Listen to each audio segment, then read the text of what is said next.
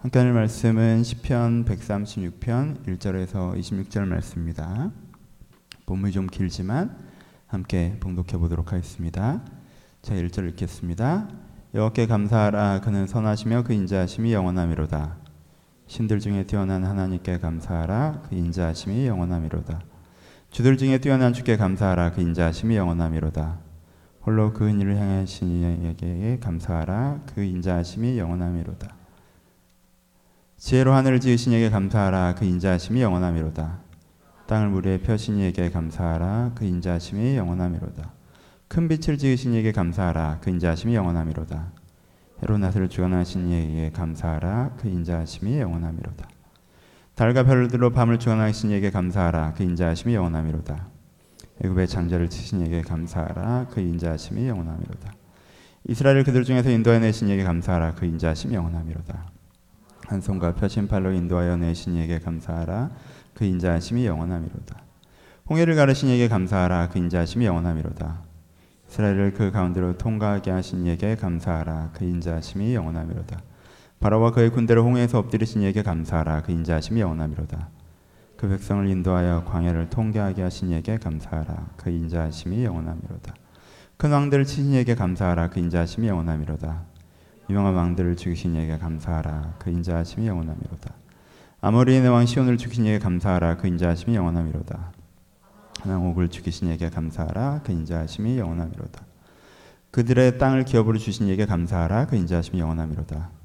곧 그 종 이스라엘에게 기업으로 주신 이에게 감사하라 그 인자하심이 영원하미로다. 우리를 비천한 가운데서 기억해 주신 이에게 감사하라 그 인자하심이 영원하미로다. 우리를 그 우리의 대적에서 건지신 이에게 감사하라 그 인자하심이 영원하미로다. 모든 육체에게 먹을 것을 주신 이에게 감사하라 그 인자하심이 영원하미로다. 하늘의 하나님께 감사하라 그 인자하심이 영원하미로다. 아멘. 오늘은 마지막 설교로 한 해 매년 해오던 한 해를 정리하는 네 가지 단어 그 마지막으로 감사에 대해서 이야기를 해보려고 합니다. 이번 한 해는 네 가지 일들이 벌어진다고 했습니다. 내가 잘해서 잘 된 것에 대한 보람, 내가 잘못해서 잘못된 것에 대한 후회, 그리고 내가 잘못하지 않았지만 나에게 일어난 안 좋은 일이라고 하는 슬픔, 그리고 내가 잘하지 않았지만 나에게 주어진 선물에 대한 감사. 여러분, 우리는 때로 오해합니다. 우리 가운데 후회와 혹은 보람, 혹은 슬픔이 많으면 감사가 없는 것처럼 생각할 때가 있습니다. 그렇지 않습니다. 거기 항상 감사거리들이 있습니다. 여러분들 인생 전체를 감사하라는 게 아닙니다. 올 한 해 감사한 일이 더 많았다는 것이 아닙니다.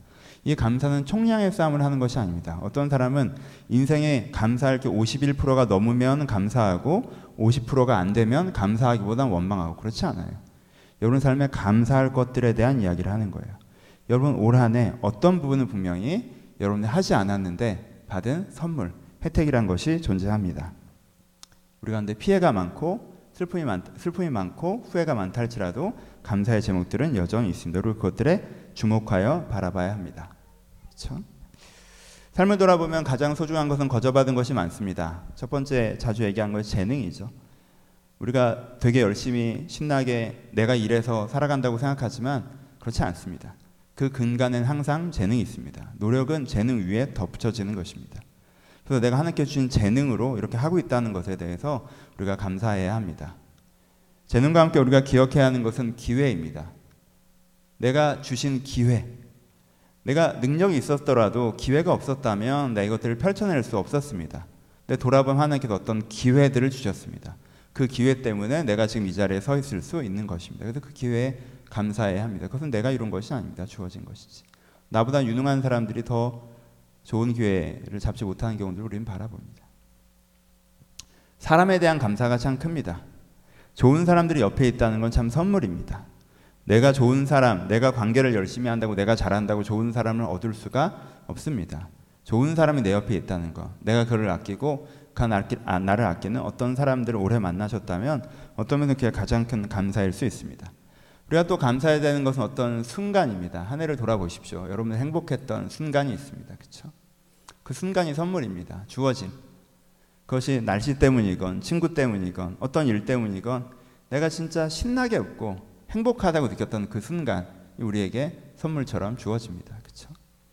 마지막으로 은혜를 이야기합니다. 하나님, 하나님께서 나에게 주신 은혜. 그 은혜가 없었다면 내가 지금의 내 마음을 가지고 지금의 내 삶을 살아올 수 못했을 텐데 하나님께서 내 마음의 은혜 주셔서 나를 지키셨고 내 삶의 은혜 주셔서 내 삶을 지키셨습니다. 그 은혜 지점들이 있습니다. 그 몇 날이 나한테 없었다면 내가 360일 동안 은혜롭게 계속 지내지 않았더라도 그 며칠에 하나님께서 주신 은혜, 그 몇 번 주신 은혜가 나의 갈림길에 나를 지켰고 지금의 내 마음과 내 생각, 내 삶을 지켜내는 경우들이 있습니다. 그래서 그 은혜에 감사합니다. 저도 한 해를 돌아보면 감사할 것이 가장 많습니다. 꼭 가장 많지 않아도 되지만 저는 가장 많은 것 같습니다. 제게 주신 재능에 감사합니다. 제게 주신 재능이 있어서 제가 원하던 삶을 추구하는 삶을 살아갈 수 있는 부분이 너무 큽니다. 그것이 선물이란 것을 잊지 않고 있습니다. 제게 주신 기회에 감사합니다. 제가 지금도 나무의 숨교회라는 기회를 갖고 있다는 것에 너무나 큰 감사를 드립니다. 제게 주신 사람들에게 감사합니다. 여기 앉아 계신 한 분 한 분들이 저에게 선물이고요. 어떻게 여러분들을 만날 수 있었는지 생각해보면 다 기적과 같습니다. 한 분 한 분이 저에게 소중한 선물 같은 선물입니다. 제게 기쁨의 순간들이 있었습니다. 그 왜 그랬는지는 잘 기억나지 않지만 제가 뭔가 신나게 웃었던 행복했던 그 기억이 꽤 많이 있습니다. 올 한 해를 돌아볼 때. 그 한 해를 돌아볼 때 그 순간들이 참 많기 때문에 그 순간들을 좀 연결해서 생각하면 올 한 해 참 행복했다라는 생각이 듭니다. 그것 자체가 너무 감사드리고요. 제가 한 해를 돌아면서 가장 감사하는 것은 은혜를 주시는 것입니다. 그렇죠? 하나님께서 은혜를 주시지 않으셨으면 돌이켜보면 몇 번이나 내 약함과 내 악함이 내 인생을 무너뜨릴 수 있었습니다. 혹은 무너뜨렸습니다. 내 약함과 내 악함. 그것들이 내 인생을 분명히 무너뜨렸었는데, 무너뜨릴 수 있었는데, 무너뜨릴 수 있을 때 하나님께서 은혜 주셔서 제 마음을 지켜 주셨습니다. 그것이 없었다면 사실 전 진짜 이 자리에 서 있을지 못했을 것 같습니다. 제가 무너진 적도 있었는데 하나님께서 은혜를 주셔서 거기서 다시 일어날 수 있었습니다. 그래서 지금 제가 이 자리에 서 있고 오늘도 이 삶을 살아갈 수 있다라고 생각합니다. 그래서 하나님께 주신 은혜에 감사드립니다. 여러분 그냥 한번 돌이켜 보십시오. 여러분들 마음에 감사가 기억나십니까? 여러분들이 하나님께 받은 재능, 하나님께 주신 기회, 여러분이 하나님부터 받은 사람들, 하나님께 받은 은혜, 하나님께 받은 행복. 이 모든 순간들을 떠올려 본다면 우리가 하나님 앞에 감사하지 않을 이유가 없고 우리 인생 굉장히 큰 부분이 생각보다 최소한 25%가 넘게 그렇죠? 그건 굉장히 큰 거예요. 60% 70%를 너무 기억하지 기대하지 마세요. 인생 그렇게 만만한 건 아니니까. 25%만 넘더라도 얼마나 감사한 일입니까 이게. 내 인생의 25%는 정말 하나님께 거저받은 것이다. 한다면 그 부분에서 우리가 정말 고마워해야 됩니다. 그렇죠? 감사해야 됩니다. 왜 감사하는 마음으로 돌아오십시오. 감사하는 마음에 서 있으십시오. 왜요? 감사는 우리를 지혜롭게 합니다. 어떤 사람은 감사할 줄 모릅니다. 무슨 뜻이에요? 자기가 했다고 생각합니다. 결과가 나온다면요, 자기가 했다고 생각해요. 그렇죠? 이것이 굉장히 사람을 무지하게 만듭니다. 어리석게 만듭니다. 내가 한 게 아니에요. 그런데 자기가 했다고 생각하잖아요. 그럼 그 다음에 무슨 문제가 발생해요? 자기가 그걸 할 수 있다고 생각하죠. 하지만 다음에 자기가 그걸 해봅니다. 됩니까? 안 되죠. 왜요? 그때 해주신 거였거든요. 다음에는 안 돼요. 근데 자기가 할 수 있다고 생각해요. 사람이요, 인생의 가장 큰 실수는 언제 하는지 아십니까? 할 수 있는 것을 할 수 없다고 생각할 때보다 할 수 없는 것을 할 수 있다고 생각할 때 가장 큰 실수를 합니다. 그래서 감사를 잃어버리는 사람은 어리석어집니다. 그게 하나님께 받은 거라는 걸 알아야 돼요. 내가 한 게 아니라는 걸 알아야 돼요. 그래야 그 앞에서 우리가 겸비할 수 있어요. 다음에 같은 상황에서 또 도움을 청할 수 있어요. 하나님을 기대할 수 있어요. 내 힘으로 하려고 달려들지 않을 수 있어요. 감사해야 우리가 여전히 지혜로운 상태로 남아 있을 수 있다는 것입니다. 감사함은 우리를 관대하게 합니다. 여러분, 내가 노력해서 해냈다라고 생각하는 사람은요, 다른 사람에게 도움을 주기가 어렵습니다. 왜요? 내가 노력해서 해냈다고 하는 사람은요, 사실 다른 사람의 도움 받는 것 자체에 박탈감을 느낍니다. 난 내가 고생해서 이걸 이뤄냈는데 왜 쟤는 도움 받으면서 저거를 해? 어, 기분이 안 좋은데? 라고 생각합니다. 그렇죠? 냉정해질 수밖에 없어요. 내가 했다고 생각하니까. 하지만 사실은 어떻죠? 내가 받은 것이 많죠. 내가 도움을 받아서 여기까지 왔다라고 생각하는 사람은요. 다른 사람이 뭔가 도움을 받지 못했다면 어, 내가 그 부분을 배려할 수 있지. 그분을 도와줄 수 있어. 라는 생각을 굉장히 자연스럽게 할 수 있습니다. 그래서 감사하는 사람들은 관대해집니다.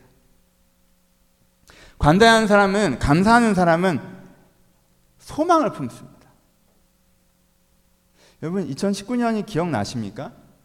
맨 처음에 시작할 때 2019년 맨 처음에 시작할 때를 돌아보시면요. 아, 내가 한 해를 이렇게 살아가야 되는데 내가 할 수 있는 건 6까지야. 근데 7, 8, 90은 어떡하지? 라는 걱정을 갖고 시작하는 분들이 많이 계실 거예요. 올 한 해 이런 이런 부분들이 있는데 그분을 내가 어떻게 할 수 있지? 근데 지금 1년을 돌아, 지난 다음에 돌아봤을 때 감사를 생각하시는 분은 아, 내가 할 수 있는 건 6이었는데 나머지 4는 하나님이 채워주셨구나. 라는 걸 기억해내는 순간 이 사람이 또 2020년을 바라보면서 어떤 마음을 갖게 돼요? 아, 내가 지금 할 수 있는 건 5밖에 없고 나머지 오늘 하나님이 해주셔야, 되, 해주셔야 되는 건데 내가 할 수 있는 게 아닌 건데 하나님이 그래도 해주시겠구나 라는 생각을 거기에 뭔가 하나님의 도움이 있어야 되고 있을 수 있다라는 희망을 좀 더 자연스럽게 갖게 되겠죠. 그렇죠? 그래서 감사를 기억하는 것이 이게 한 해를 준비하는 데 너무나 중요한 것입니다. 사람은 한 해의 출발점에 설 때 어떻게 생각하죠? 보람의 영역으로만 생각합니다. 내가 결심해서, 내가 열심히 해서, 내가 잘해보자. 새해가 됐으니까 내가 계획을 세워보자. 내가 이렇게 해보자. 여러분 꼭 하세요. 보람이 있어야죠. 내가 하는 것입니다. 하지만 여러분 그렇게 해서 우리가 장악할 수 있는 영역이, 관리할 수 있는 영역이 얼마나 되죠? 그렇게 넓지 않죠.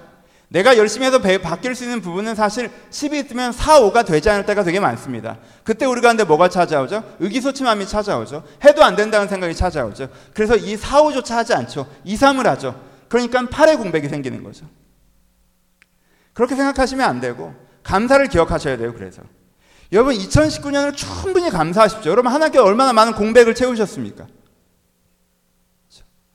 지난 주일에 예배를 마치고 주일학교 선생님들이랑 이렇게 식사를 같이 했는데요. 이 주일학교가 생긴 지 1년밖에 안 된다는 얘기를 하면서 되게 서로 되게 웃었습니다. 이게 1년밖에 안 됐다고? 몇 년 전부터 있었던 것 같은데? 1년 전만 해도 그게 교회 큰 공백이었습니다. 이 아이들을 어떡하지? 그것뿐인가요? 여러분 사금의 시간을 시작한 지도 1년이 되지 않았습니다. 여러분 개인사에 이런 교회를 예를 들지만 그건 그렇게까지 중요한 게 아니고 여러분 개인사에 그런 게 있으시죠? 이 1년 사이에 1년 전에 없었던 거, 그것 때문에 고민했던 거. 그렇죠? 근데 그게 지금 당연하게 채워진 것들. 이 교회를 예를 들어서 바라보십시오. 이 교회가 얼마나 많은 것들을 채우면서 여기까지 왔습니까? 그게 하나님이 채우신 거지 사람이 한 것입니까? 그렇지 않죠. 다 하나님이 채우신 거죠. 사람이 할 수 있는 부분은 20, 30%밖에 안 됐어요. 나머지 하나님 채우셔서 우리가 여기까지 왔습니다. 우리가 그것을 기억하면 우리가 뭘 할 수 있어요. 우리가 내일을 바라볼 때에도 우리가 할 수 있는 20, 30을, 우리가 할 수 있는 4, 50을 진짜 열심히 하자. 왜? 나머지 하나님께서 하실 수 있게. 그렇죠? 감사하는 사람들한테 뭘 품게 만들어요? 희망을 품게 만들어요. 근데 자기가 다 잘했다고 생각하는 사람, 하나님이 내 인생 안 도와줬다고 슬픔에만 포커스하는 사람, 손해본 것만 생각하는 사람, 후회만 하는 사람, 그리고 보라, 내가 잘했다고만 생각하는 사람은 잘못된 판단을 하고 싶고요. 다른 사람한테 냉정해지고 싶고요. 내 인생의 미래를 바라볼 때 불안으로 반응하죠. 하나님께 그렇게 나를 도우셨는데도 또 불안으로 반응합니다. 그렇죠? 그것이 우리한테 안 좋은 게 될 수 있어요. 그럼 여러분 새해를 위해서 감사하십시오. 감사함으로 여러분들이 여전히 지혜로울 수 있도록 감사함으로 여전히 여러분들이 따뜻할 수 있도록 감사함으로 여전히 여러분들이 희망을 가질 수 있도록 그것이 우리 가운데 필요합니다. 그래서 올, 오, 오늘 이 마지막 예배는 여러분들 올 한 해 감사하는 것을 기억하기 때문에 여러분들이 새해를 낙관하고 돌아가셨으면 좋겠어요. 뭔가 결단하기 이전에 우리가 결단해야죠. 우리가 주일 첫째 신, 새해 첫 예배 그런 얘기들 할 것입니다. 그렇죠? 우리가 개선해야 될 거 있죠.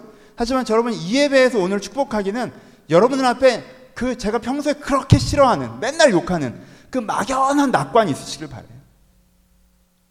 제가 그것만 있으면 안 된다고 얘기하면 그것 자체가 잘못됐다고 한 건 아니에요. 알죠?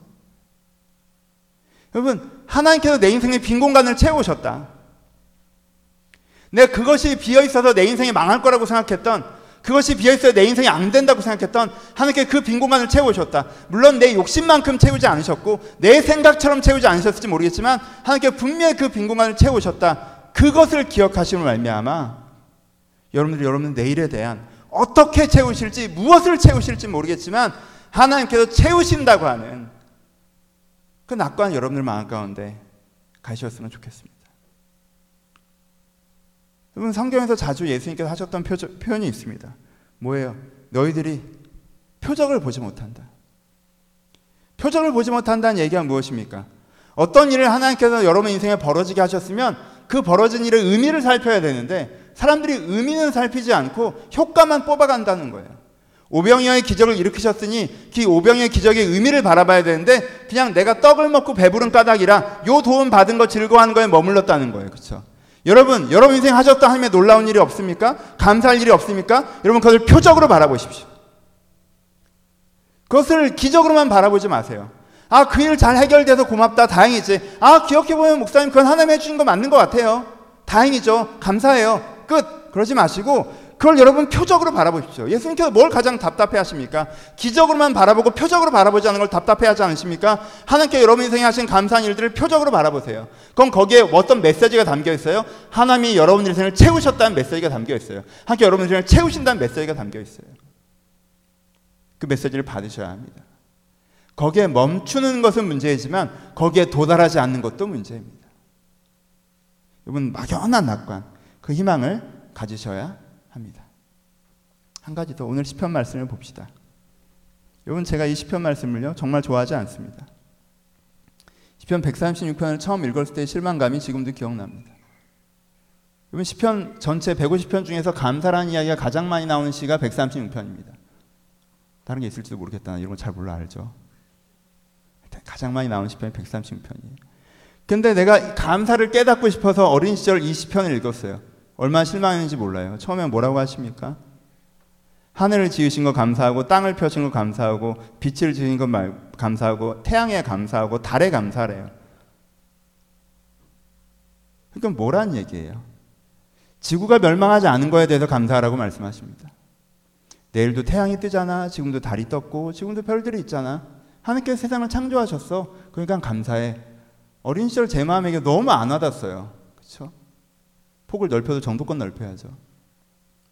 그 다음에 무슨 얘기를 하는데 더 기가 막힙니다. 애굽의 장자를 치신 이에게 감사하라. 여러분 우리한테는 직접 상관없지만 이 시인 입장에도 가봅시다. 이때가 언제예요? 다윗 시대의 이스라엘이죠. 애굽에서 장자를 치신 게 몇 년도예요? 이 사람들이 이 시를 부를 때가 몇 년도에 무슨 말인지 아시겠어요? 그럼 우리한테 조선의 건국을 감사하라고 하는 거랑 똑같은 얘기예요. 그렇죠? 조선의 건국을 감사하라. 태조 이성계를 기억하라. 뭐 이런 얘기잖아요. 지금 400년 전 얘기를 하고 있다고요. 이스라엘을 이해를 길게 이스라엘 그들 중에서 인도해 내시니 감사하라. 홍해를 가르시니 감사하라. 홍해를 갈라놓고 왜 400년째 난 가른 걸 본 적이 없는데 감사하래. 바로의 군대를 홍해에 엎드리시니 감사하라. 광야에서 통과하게 하시니 감사하라. 큰 왕들을 치시니 감사하라. 그 다음에 뭐라고 얘기해요? 그 다음에 전쟁에서 승리, 가나안 땅을 얻은 걸 얘기하죠. 땅을 기업으로 주신 이에게 감사하라. 이스라엘을 기업으로 주신 이에게 감사하라. 우리를 대적에게 건지신 이에게 감사하라. 맨 마지막에 육체에게 먹을 것을 이에게 감사하라. 난 이 말이 제일 싫더라고.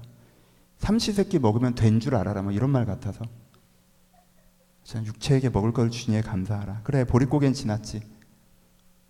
아, 이 감사의 말을 읽고 이걸 읽으니까 그냥 내가 욕심쟁이 같은 거야.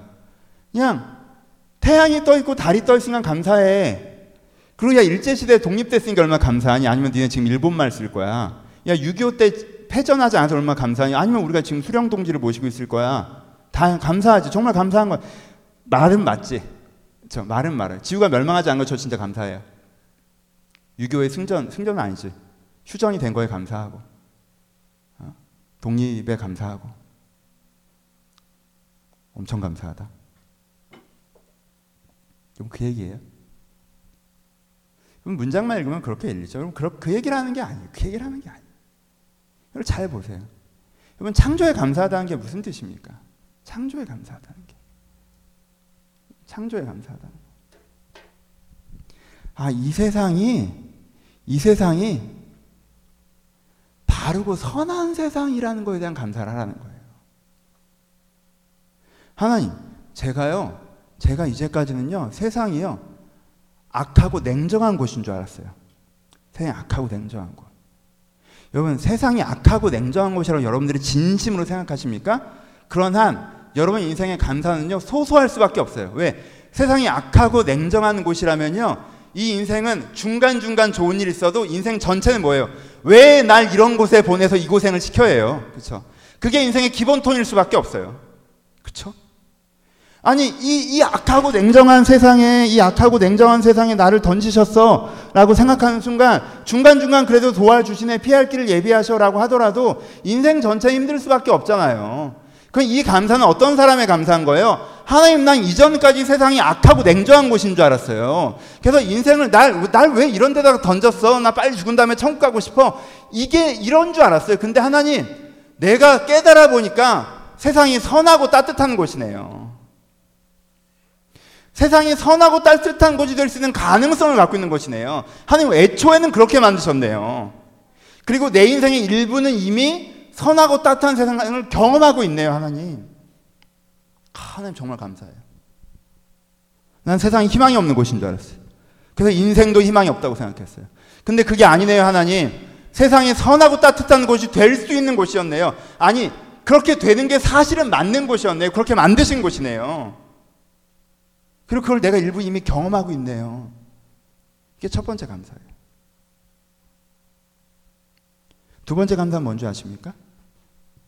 이집트는 뭘 상징해요? 그 세상에 억눌려 사는 걸 상징해요. 그렇죠? 홍해는 뭘 상징해요? 날 바꾸는 걸 상징해요. 세례를 상징한단 말이에요. 그렇죠? 바로를 꺾으신 건 뭘 상징해요? 내가 이 세상의 억압에서 벗어나서 이제는 새로운 세상, 이 선하고 인자한 바르고 따뜻한 세상으로 내가 나아가고 있는 것을 얘기해요. 그렇죠? 그러니까 이 두 번째 감사는 뭐에 대한 거예요?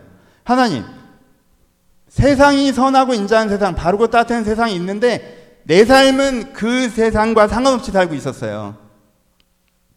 근데 내가 내가 지금은 선하고 인자한 생각이 아니라 차갑고 차갑고 악한 세상을 내가 살고 있는 것 같은데 이런 나를 그래도 조금씩 바꾸셔서 이런 내 인생을 조금씩 바꾸셔서 난 나도 나쁘고 냉정한 놈이었고 그래서 내 인생도 참 차갑고 악한 곳이었는데 나와 내 인생을 하나님께 그래도 조금씩 바꾸셔서 날 멱살 잡고 끌고 가셔서 날 이만큼 그래도 바꾸시는군요.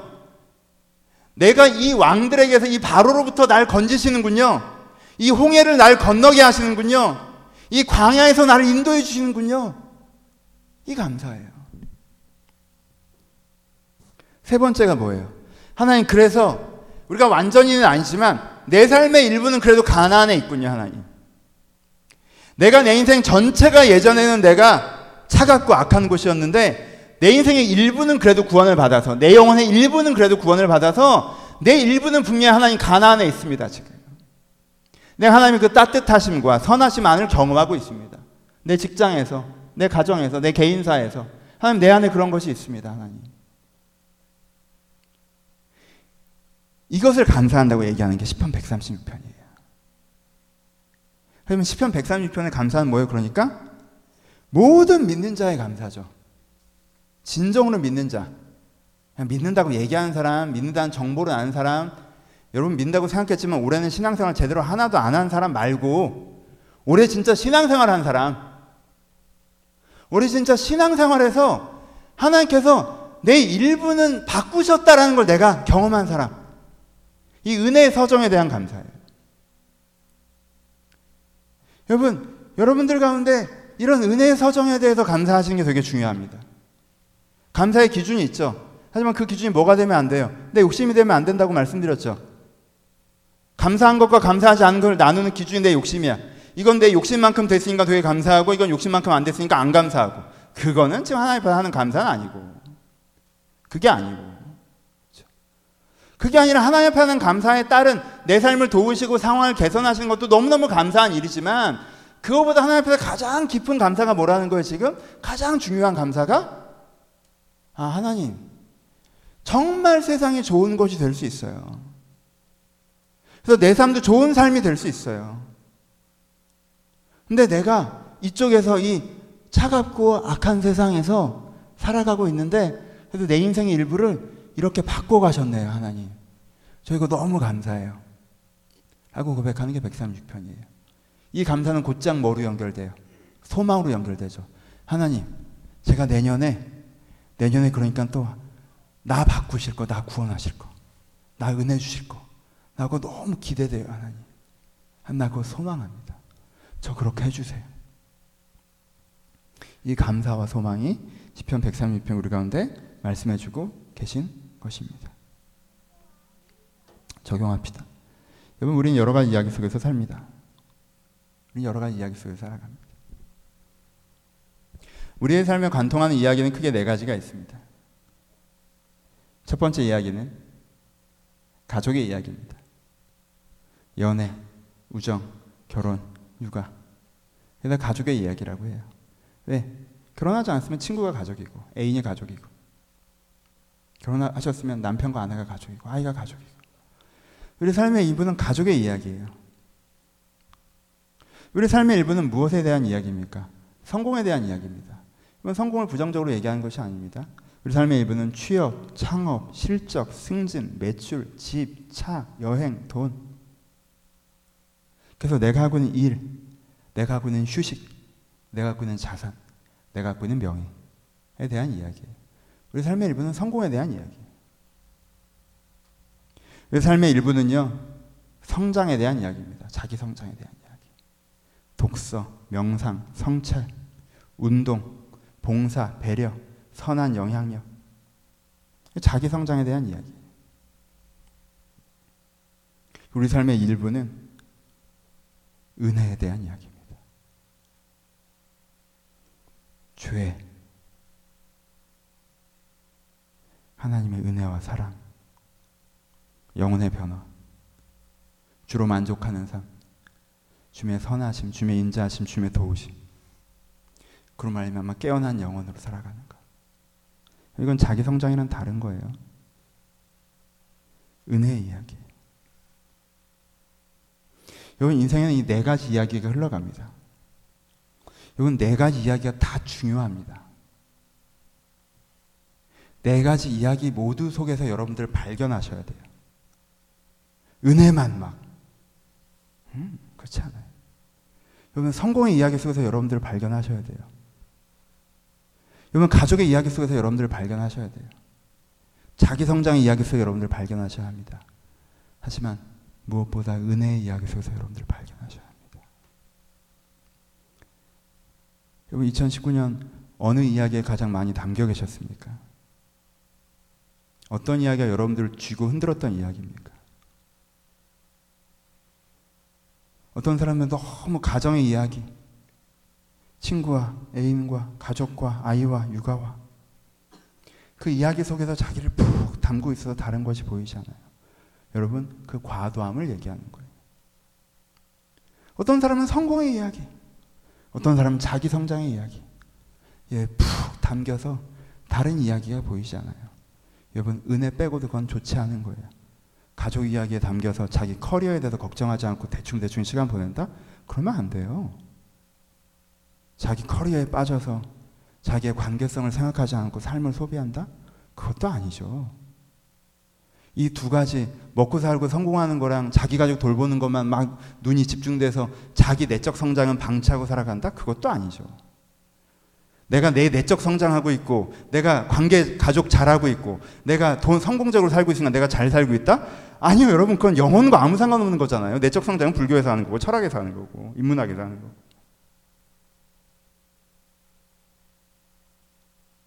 여러분, 이 영혼의 이야기 속에서 내가 발견돼야 돼요. 여러분, 새해를 바라보실 때 이 네 가지를 동시적으로 바라보십시오. 하나님, 내년에도 내가 내 관계에 대한 이야기와 내 성공에 대한 이야기와 내 성장, 내적 성장에 대한 이야기와 내 은혜에 대한 이 네 가지 줄기가 내 인생에 흘러갈 텐데, 하나님, 이 네 가지 이야기가 내가 골고루 담겨 있기 바랍니다. 하지만 여러분, 그거 아세요? 은혜 이야기에 무게중심을 잘 둔 사람이 나머지 세 이야기를 더 잘 끌고 갈 수 있습니다. 하나님, 그래서 내가 이 네 가지 이야기 속에서 나를 찾지만 나의 정체성은 내가 은혜 아래서 새로워진 내 모습을 가지고 내가 내 내적 성장을 하고 내 관계를 돌아보고 내 성공 가운데 하나님 주신 사명 가운데 서게 하여 주시옵소서. 이것이 우리 가운데 필요합니다. 말씀 마치겠습니다. 이제 한 해를 돌아보고 새해를 준비해야 하는 시간입니다. 설교는 감사로 했지만 돌아보는 건 네 가지를 다 하셔야 될 것 같습니다. 두 가지 네 가지를 얘기해 드립니다. 2주 동안 설명했던 네 가지를 생각해 보실 수 있습니다. 하지만 근데 여러분, 아, 이 시간은 과거도 돌아봐야 하지만 새해도 준비해야 되는 시간이니까. 2019년을 돌아보시려면 네 가지를 생각하십시오. 여러분 보람 있는 거에 자부심을 가지세요. 하나님 저 이거 너무 잘했습니다. 내년도 이거 꼭 잘할게요. 여러분 후회하는 거에 결단해서 하나님 저 내년에 이거 안 할 겁니다. 진짜. 저 이건 진짜 이렇게 안 살 겁니다. 여러분 오늘 놓고 갑시다. 오늘 놓고 갑시다. 똑같은 실수 하지 맙시다. 여러분, 놓고 갑시다. 그냥. 하지 맙시다. 결정하시고. 여러분, 슬픈 일 있으셨습니까? 이젠 슬퍼하시고 놓고 갑시다. 새해를 생하실 거니까. 하나님께 새해를 행하실 거예요. 슬픔에 빠져서 미래를 흐트러뜨리지 마십시오. 하나님께 새해를 행하실 거예요. 그럼 감사하십니까? 감사도 오늘까지만 하시면 돼요. 너무 감사합니다. 그래서 여자 하나님께 나를 채우실 걸 기대합니다. 그렇게 하시면 좋을 것 같아요. 여러분 이 네 가지로 한 해를 돌아보는 것으로 새해를 준비할 수 있습니다. 그렇죠? 잘못하고 결단하시고 잘한 거 결정하시고 감사로 기대하시고 슬픔으로 새해를 기대하시고 또 하나 네 가지를 설명드립니다. 여러분 이 네 가지로 그냥 돌아보세요. 네 가지 이야기. 그럼 내년에 어떤 관계로 사실래요? 어떤 관계로 사실래요? 관계 어떤 기대를 가지시겠습니까? 여러분, 내년 어떻게 성공하실래요? 돈 관리 어떻게 하실래요? 실적을 어떻게 내실래요? 어떻게 해나가실 거예요? 여러분, 내년에 어떻게 성장하실래요? 더 나은 사람이 되셔야죠. 그렇게 먹고 사는 거랑 내 가족만 신경 쓰고 사실 거 아니잖아요. 더 나은 사람이 되셔야죠. 어떻게 성장하실래요? 그리고 어떻게 은혜 받으실래요? 이 네 가지 줄기로 여러분 인생을 풀어내십시오. 그리고 혹시 행여나 내가 내 인생을 딱 바라봤더니 어? 나 지금 내 성공에 푹 빠져 있구나. 나 다른 거 아무것도 안 보이는구나. 나 그냥 나 그냥 성공하고 싶고 재밌게 살고 싶구나 그 생각밖에 없구나. 내가 내 관계에 푹 빠져 있구나. 나 지금 관계밖에 안 보이는구나. 요거 해결되는 게 내 목숨 걸구나 내가 지금. 내가 자기 성장에 빠져 있구나. 나 그냥 신났구나 나 혼자 그냥 나 혼자 성찰하고 나 혼자 책 읽고 나 혼자 봉사하고 나 혼자 뭐 이렇게 하고 있구나. 하나님이랑 상관없구나 나 지금. 하나님이랑 상관없는 좋은 사람 되어가고 있구나 내가. 그러시면 회개하세요. 그래서 오늘 이 시간 하나님 이네 가지 균형 있게 하여 주옵소서. 아 그분도 회개하세요. 내가 하나님만 생각하고 돈 걱정도 안 하고 사람도 신경 안 쓰고 그렇게 사시면 또 회개하세요. 없어서 얘기를 안 한 거야. 그러면 안 돼. 아무리 봐도 없는 것 같아서 괜찮은 것 같아요 오늘 얘기는. 그것도 아니에요 여러분. 이네 가지 흐름 속에서 여러분 다시 한번 발견하시고 기대하셨으면 좋겠어요. 하나님이 여러분들의 은혜의 삶 가운데도 감사의 제목을 주실 것이고요.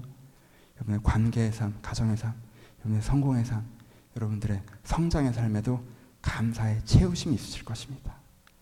그러니 네 가지를 마음에 담으시고 하나님의 채울 걸 기대하시면서 이렇게 준비된 마음으로 새해를 맞이하셨으면 좋겠습니다. 우리 같이 기도하겠습니다.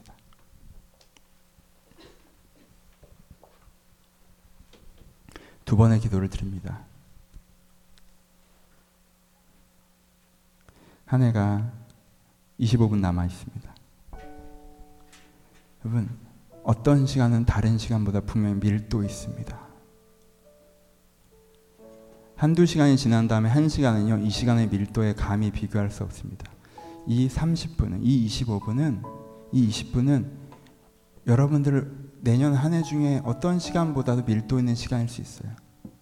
여러분들이 지금 고민하고, 지금 묵상하고, 지금 결정한 것이 여러분 한 해 동안 기억나시면서 여러분들 지켜줄 수 있어요. 그러니 지금 피곤하신 시각이죠. 회사 다녀오셨죠. 늦은 시각이에요.